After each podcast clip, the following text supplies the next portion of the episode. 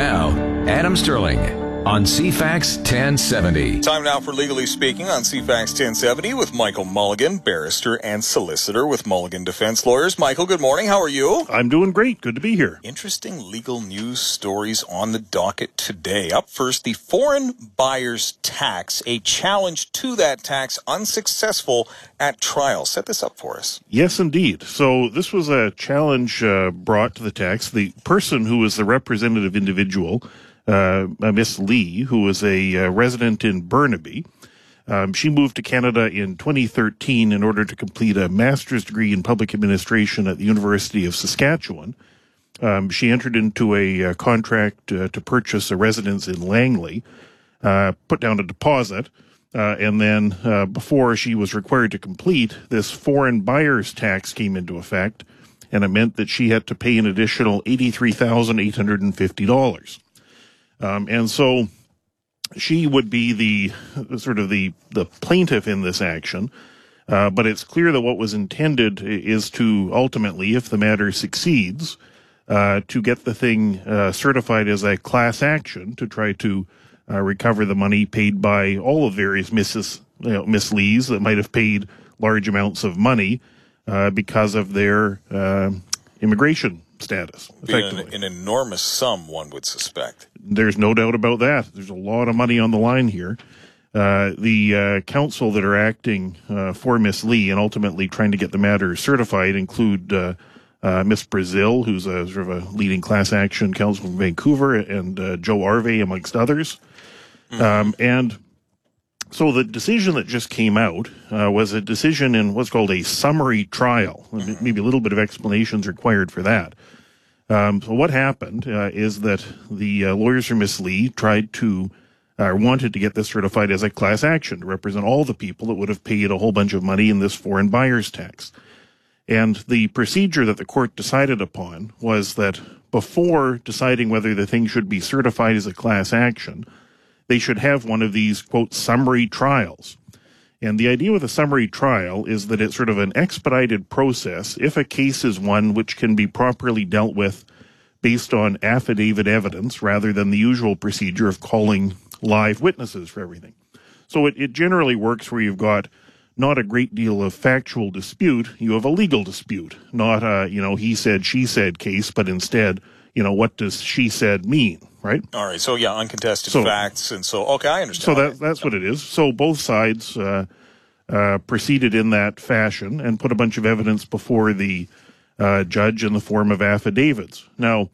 One of the interesting elements of that is, is that both sides uh, showed up with a uh, litany of expert reports. And bear that in mind when we talk about the next story. Hmm.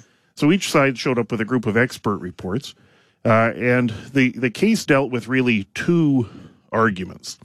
Well, the one argument uh, that uh, Miss uh, Lee was making, or counsel were making, was that the law in British Columbia, this foreign buyer's tax, was outside of the provincial jurisdiction uh, because of the division of powers between the provinces and the federal government. Uh, and the essence of that argument um, is that uh, the federal government has, although we use more arcane language, responsibility for essentially immigration issues. Right? So they argued that, look, uh, this was really some effort to control uh, immigration, um, and, uh, therefore the province didn't have authority to deal with this. Um, that didn't succeed. But I think perhaps the more interesting argument here um, is uh, an argument uh, dealing with the claim that the legislation, the foreign buyers tax, is discriminatory uh, in the context of Section 15 of the Charter. Section 15 of the Charter says this Every individual is equal before and under the law and has the right to the equal protection and equal benefit of the law without discrimination and, in particular, without discrimination based on race, national or ethnic origin, color, religion, sex, age, or mental or physical disability. And then there's some exceptions to that for um, sort of affirmative action programs, effectively. Yeah. So the argument was here look, this foreign buyer's tax appears to be uh, an effort to discriminate based on national or ethnic origin or an analogous uh, ground uh, because it it uh, has disproportionate uh, effects uh, with respect to Chinese buyers of real estate. So the effect is, or the disproportionate is incidental and not the purpose, in other words. Well, both were argued. Okay. No, they argued both. It has that, it, it expressly does that, and then it also had that incidental disproportionate effect. Both were argued. Now, there are a few things that are interesting in terms of how that played out. Uh, and first of all, with respect to the uh, experts that each side wanted to call or present evidence from, one of the defense, or one of, sorry, one of the plaintiff's experts uh, was a professor, Yu, who was a professor in the Department of History at the University of British Columbia. And that professor had prepared uh, an expert report which detailed the history and review of discriminatory laws against Chinese people in British Columbia and elsewhere. Uh, and it was a uh, review of those things. Uh, and I must say, there is a very unhappy, long history of exactly that. Now, the there is a test for uh, whether an expert evidence should be permitted. Uh, it's a two part test. The first part of the test deals with these factors Is the purported expert evidence relevant? Is it necessary? Uh, is there some exclusionary rule? And then does the person have some special expertise? And then after that, there can be a weighing of whether the risks or benefits of letting it in would uh, mitigate in favor of letting it in or not. But the trial judge here concluded that uh, this evidence, the evidence from the professor about this history of discrimination, discriminatory laws, didn't make it past the first part of that test, uh, which deals with the issue of relevance and necessity. Uh, and uh, the essence of that conclusion was that he said this the history of such laws would be readily available to counsel in the courts and could have been a matter that was dealt with in argument. I've circled the word could have, those words could have Implying it wasn't. implying that it wasn't. And I think that is some history which is important to know about when analyzing this case. And it, that, you're quite right, it implies that it wasn't. And the judge didn't allow in that evidence. That, I think, uh, in my view, very much colors this legislation uh, and uh, how we ought to approach it. In really uh, summary fashion, some of that very unfortunate legislative history in Canada and in British Columbia includes some things that people will probably be familiar with. Uh, we had in uh, there were acts passed, including uh, an act passed which imposed a head tax. People have probably heard about that, which the uh, express purpose of that was to reduce Chinese immigration. We actually passed uh, another act which expressly simply stopped Chinese immigration. It prohibited it. Uh, we have a uh, very unsavory history of things in British Columbia, including uh, in 1907, there was a uh, mob of several thousand men who broke all of the windows in Chinatown, rioted there. Uh, and then we had, and this is another interesting thing when you look at the history of drug laws uh, in Canada. One of the other things which occurred following that riot in Vancouver was that there was a royal commission struck to look into that.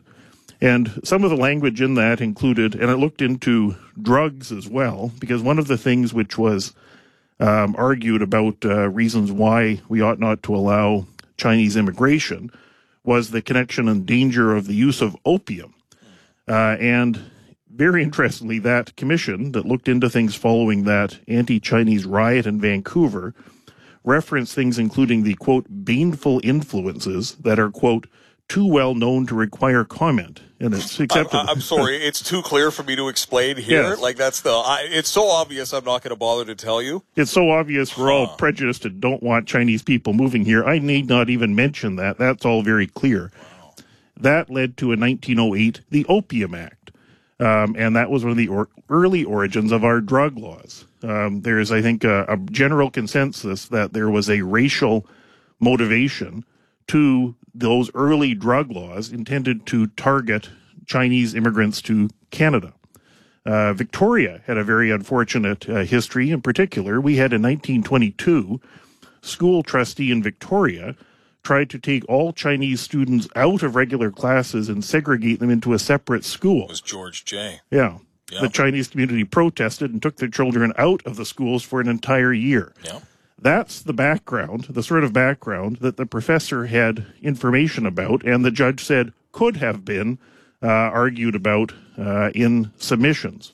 It's not otherwise discussed in the uh, decision, but that is our very unfortunate history. And in my view, that history should inform how we're analyzing these things. Yes.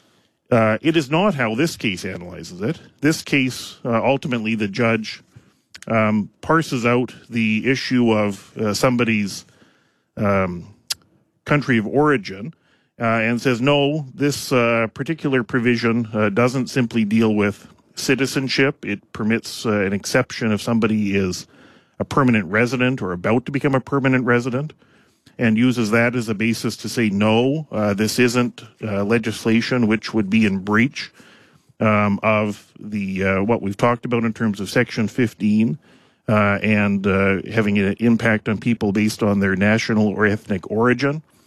Uh, and the judge concludes that even though numerically it may be a, a very disproportionate impact mm-hmm. on people of that are um, Chinese, um, that he says this is not a numbers game, and even though that might be so, uh, the judge concludes that uh, people from China would be equally free to apply for citizenship or permanent residence status, uh, and uh, therefore uh, this uh, legislation is not something which would be in violation of Section 15.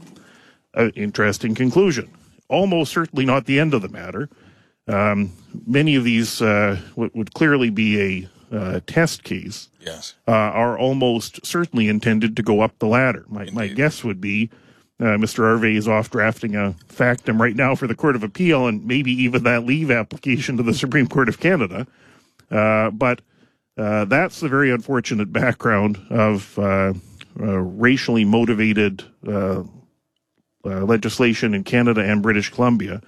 And I think, given that background, we should be quite irrespective of the legal analysis of it, very, very slow uh, to be passing uh, legislation which is going to have a disproportionate negative impact uh, on Chinese immigrants. Um, that we have to be very careful about. There just needs to be some added, I think, sensitivity to that impact. Um, and it's a circumstance where, at least in my judgment, uh, the assessment of whether this is a popular thing or not uh, ought not to end the inquiry because, of course, um, when you had uh, sure people rioting, uh, uh, breaking windows in Chinatown, or trying to exclude Chinese students from schools, those may well have passed some popularity test back in 1907 or 1922 uh, and we ought to have a different approach to that in 2019. Well, that's behind the movement to rename George Jay. School. Was, yes. was those actions and the riots that followed thereafter. All right, legally speaking, here on CFAX 1070, we'll continue in just a moment. Stay with us. When news breaks, Victoria counts on CFAX 1070. Projecting a likely liberal minority government at this point. And they voted in favor of a progressive agenda and strong action on climate change. Honored and humbled by the support from this community and the trust that they put in me. We can make a really significant contribution in a minority parliament, and we will. If it's happening, it's here. CFAX 1070. So, doing anything exciting tonight? Yeah, binge watching true crime shows. Nice. Remember when exciting meant going out? Yeah, but we just got a new natural gas furnace. I just want to stay in and get cozy. Nice. Your energy bills must be really low. Uh, yeah, like a third the cost of electricity. Nice. When we were younger, did you ever think we'd be having this conversation? No, back then my parents paid the utility bills. Nice. Natural gas heating keeps you cozy for less. That's energy at work. Visit FortisBC.com. She honestly negotiated really hard, so I can say that she's fierce. Well, she understands people, and she's a good listener, and I think that's got a lot to do with closing transactions. She wasn't only a realtor, she was a friend, and she was super supportive and helpful and patient and kind, but tough when she needed to be tough, and she had our back, and what more can you ask for? Passionate, focused, remarkable results. Lisa Williams of Sotheby's International Realty Canada. Visit lisawilliams.ca. Celebrate the holiday season early with the annual pre-Christmas sale at the Royal Museum Shop. From November 8th to 17th, save 50% on selected merchandise. Museum and IMAX pass holders receive 20% off during the sale instead of the usual 10. Intriguing and unique gifts, most of which are BC made. Get your Christmas shopping done early or pick something up for yourself. The pre-Christmas sale at the Royal Museum Shop, November 8th to 17th. Shop online at shop.royalbcmuseum.bc.ca. Purchases support the Royal BC Museum.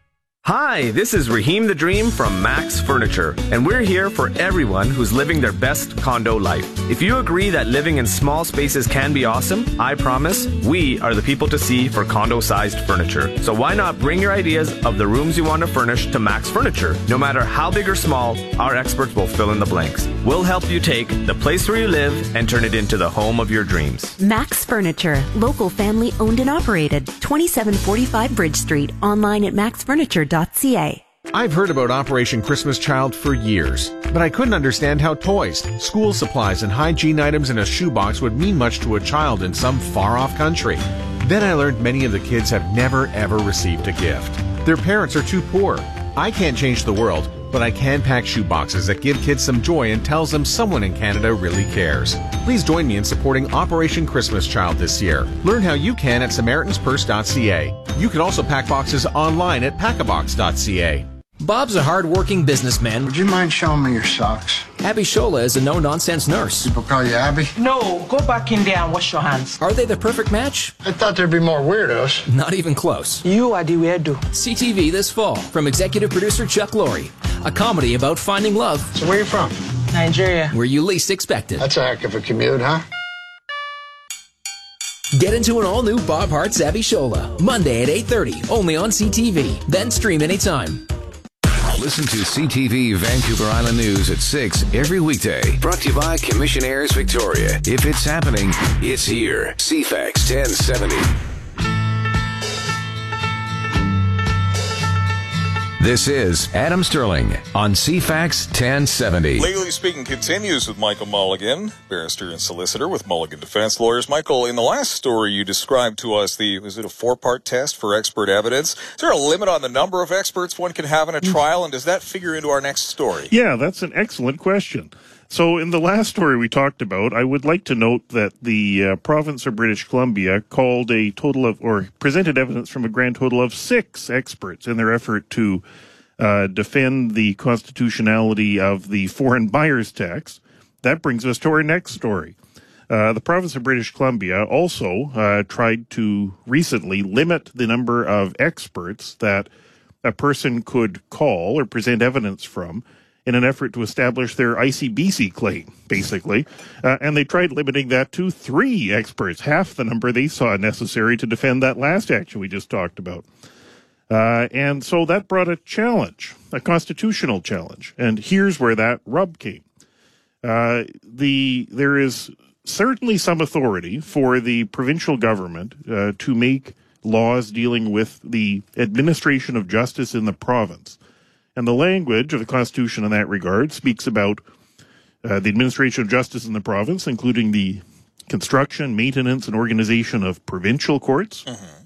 both civil and criminal jurisdiction, and includes procedure in civil matters in those courts. Now, that is not the only provision that might bear on who can decide how many experts could be called in a, a car accident case, because we have another section of the uh, Canadian Constitution, Section 96, uh, which, on sort of a bare reading of it, um, speaks about the authority of the federal government to appoint superior court judges. But much more has been read into that, and I think it's important that more be read into that. Um, superior court, Section 96 court judges have some special constitutional protections. For example, they could only be removed from office. Uh, uh, if uh, there was a joint resolution of the House of Commons and Senate. They're quite well protected and with good reason uh, because they are making decisions often which would involve the government. So you really don't want somebody there who's at the general whim of the government. Indeed, and they must not show fear or favor. Right. Yeah. Now, you could also imagine how those kind of protections would be awfully hollow um, if the uh, province or federal government could just say, well, that's an interesting creature, that Section 96 court judge we don't much like the degree of independence they're showing. You know what? why don't we just create a tribunal? We'll appoint people on 12 month contracts and we'll just have them decide all various important issues involving us. They would be much more compliant. Well, no, you can't do that. Um, and that those kind of important restrictions have been read into by courts. Uh, what is the meaning of Section 96? You, you can't just undermine all of those protections, which essentially allow us to have a an independent judiciary, not subject to the whims of the government, without a bunch of people that are on some tribunal concerned about being fired next Thursday because their decision wasn't too popular. And so that uh, those protections that protect the independence uh, of uh, judges uh, extend to uh, making decisions that deal with the sort of the core functions of that superior court. Uh, because again, uh, you can't bypass that as a government. You can't say, well, look, I don't really like all these uh, awards these independent judges are making. Those cost a lot. We have a dumpster fire at ICBC. So you know what? Why don't we just create a, uh, you know, tiny award tribunal and tell the tiny award and say that the tiny award tribunal shall make all decisions dealing with claims against ICBC. I see where you're going with this. That'll save a lot of money. There right? are larger implications than merely the number of experts allowed here, aren't there? There are. Uh, and I must say, we are all, we should all be thankful that we have uh, this sort of a, an independent uh, judiciary. Uh, and that that independent judiciary guards their very independence because after all no one else is doing it uh, because in but for these sort of constitutional protections, all with well-meaning intentions, yes. uh, when the government is trying to save money, put out dumpster fires and the like, it is very, very tempting uh, to want to uh, move the levers and switches of legislation in order to advantage oneself. Uh, and that is what was going on here. Uh, you've seen uh, sort of uh, reports of oh how this is going to cost 400 million dollars how the government planned to save this large amount of money.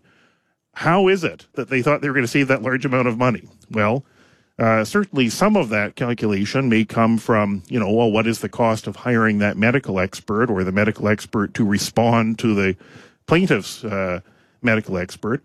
But some of it no doubt comes from a calculation of gee whiz, if we allow people to call all of these experts to prove just how injured they are and what it's going to cost for them to uh, recover from that, that's going to be expensive. And so uh, the government tried on this unilateral effort to say no more than three experts can be called to do that. Half the number the government seems to think is necessary when they're defending a claim. Well, uh, the uh, Chief uh, Justice uh, Hinkson yes just concluded that that's not constitutionally permissible. That decision, the, deci- the unilateral decision to prevent people from calling more than um, three experts to prove their motor vehicle claim, uh, interfered with the core function and jurisdiction of the Superior Court. And I must say, it's a, a very interesting read. The judgment it sort of discusses the history of that and the history of the court and um, also, some of those sort of fundamental things about, you know, what is the core function of the court? Uh, and ultimately, the uh, conclusion is this. I find that the impugned rule infringes on the court's core jurisdiction to control its process because it restricts a core function of the court to decide a case fairly upon the evidence adduced by the parties.